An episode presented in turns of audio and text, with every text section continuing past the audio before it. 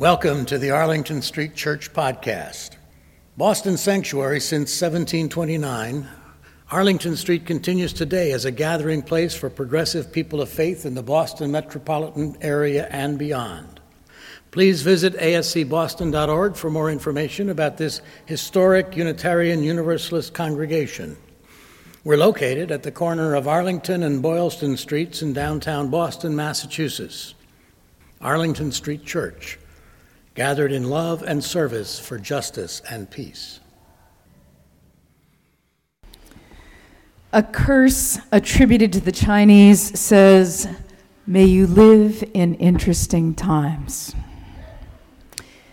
These are interesting times. These are trying times, the times that try our souls those are the words of founding father and patriot Thomas Paine, used to describe the beginnings of the American Revolution. They were printed in a pamphlet called The Crisis, which Thomas Paine produced between 1776 and 1783 to inspire the Revolutionary Army. It was so popular that based on the percentage of the population, it was read by or read to more people than watch the Super Bowl. I like the idea of revolution being more compelling than football. But don't worry, Carol Smith, I'm not going to preach it. yes, our souls are tried, but we are not cursed. Challenged, but not cursed. We're only cursed when we succumb to the bait of despair. Hope is a spiritual practice. Hope and receiving the gift of life with an open hand. It's counterintuitive to open our hands in the face of so much that is fearsome.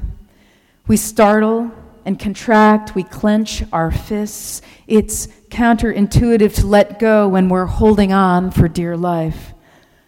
But life is poured into an open hand. How might we, as Unitarian Universalists, live a theology of letting go? The theology of the open hand. When you begin to listen, you'll hear it in the language of every faith tradition. But in the interest of, uh, on one hand, reflecting on the theology of letting go, and the other hand, of not keeping you here all day for a trans denominational overview, um, I picked at random, in order in which they came to me, just three snapshots, three perspectives on letting go. They are Buddhist, Hindu, and Christian. The Buddha told a parable about a man who encountered a tiger in the middle of a field. He fled with the tiger in hot pursuit. Driven to the edge of a cliff, he grabbed the root of a wild vine and swung down over the precipice. The tiger towered above him, sniffing the air. Trembling, holding on for dear life, the man looked down. Far below, another tiger came into view. Just then he heard a small scuffling sound nearby. Out of reach, two mice, one black and one white, were gnawing away at the vine. A tiger above, a tiger below, and the vine would soon give way. On the side of the cliff, a wild strawberry plant was in full fruit. Letting go with one hand, the man plucked a strawberry and with the other and popped it into his mouth. How sweet it tasted. It took me years to begin to understand this story, and I'm still at it. We could spend the morning on its history and symbolism, but for now, just this. The tiger is below, above us, the tiger is below us and the vine, our lifeline, is fraying. In life and facing death in every moment, what is left to do? When we are clinging, when we close our hands, we cannot taste the sweetness of life. let go. Taste the strawberry. Taste the sweetness. The Yoga Sutras give significant consideration to vairagya, which means detachment or letting go. From the Hindu tradition, here is one of my favorite passages on this subject. In enjoyment, there is fear of disease. In social position, the fear of falling off. In wealth, the fear of hostile kings. In honor, the fear of humiliation. In power, the fear of loss. In beauty, the fear of old age. In scriptural erudition, the fear of opponents. In virtue, the fear of traducers, in other words, those who will disparage you. In body, the fear of death. All the things of this world pertaining to human beings are attended with fear. Renunciation alone stands for fearlessness. Therefore, let go. Awake. Awake. In an article entitled Love and Happiness, Limitless Love is Free of Bondage, Meenakshi Bana, author and senior teacher at St. Mary's School in Calcutta, writes Detachment is not renunciation. It is a creative endeavor that involves a shift in consciousness. Most techniques of self mastery advise us not to escape from life, but to live it intelligently.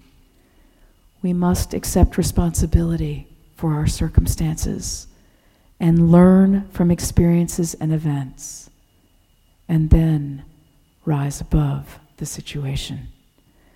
This way, we can go through life unaffected.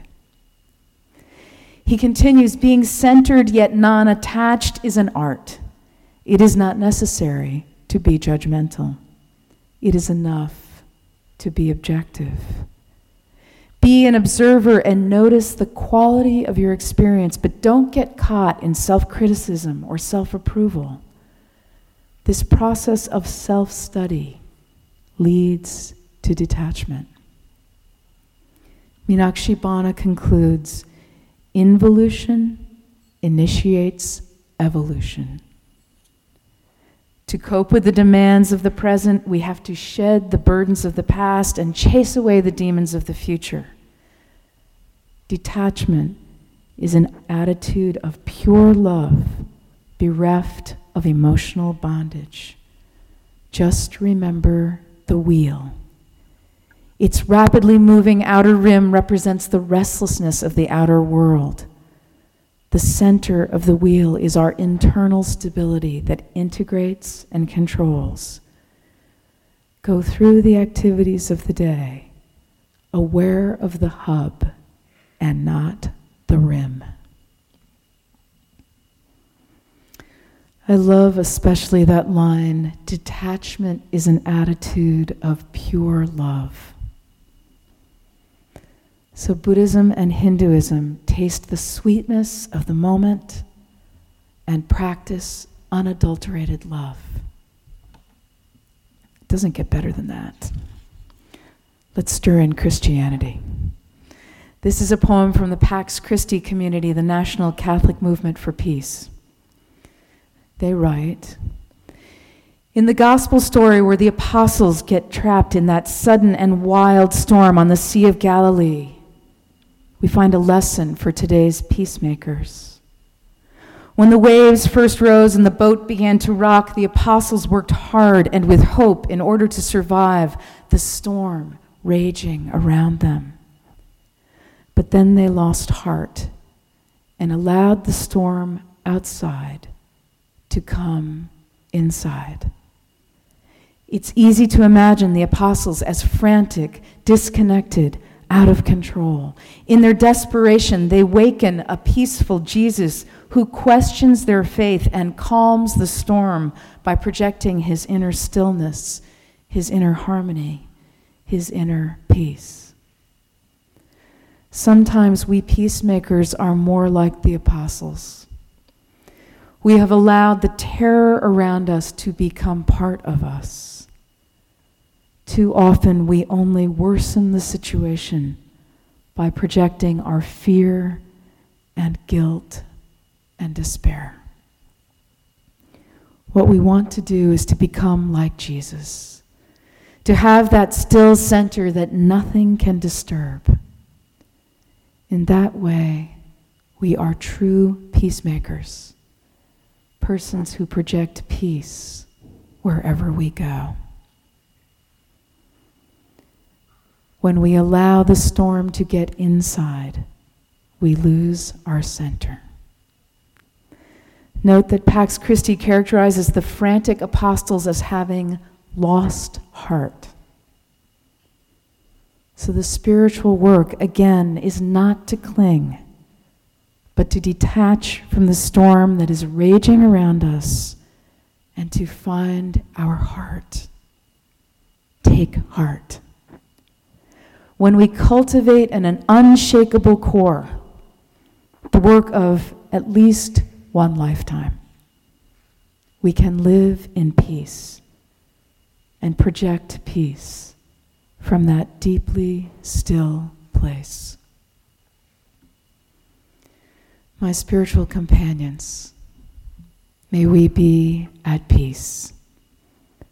May we be peace. To meet the present exactly as it is unadulterated by past and future. We are called to open our hearts. Open, broken, broken, open hearts. Let us let go and taste the sweetness of life.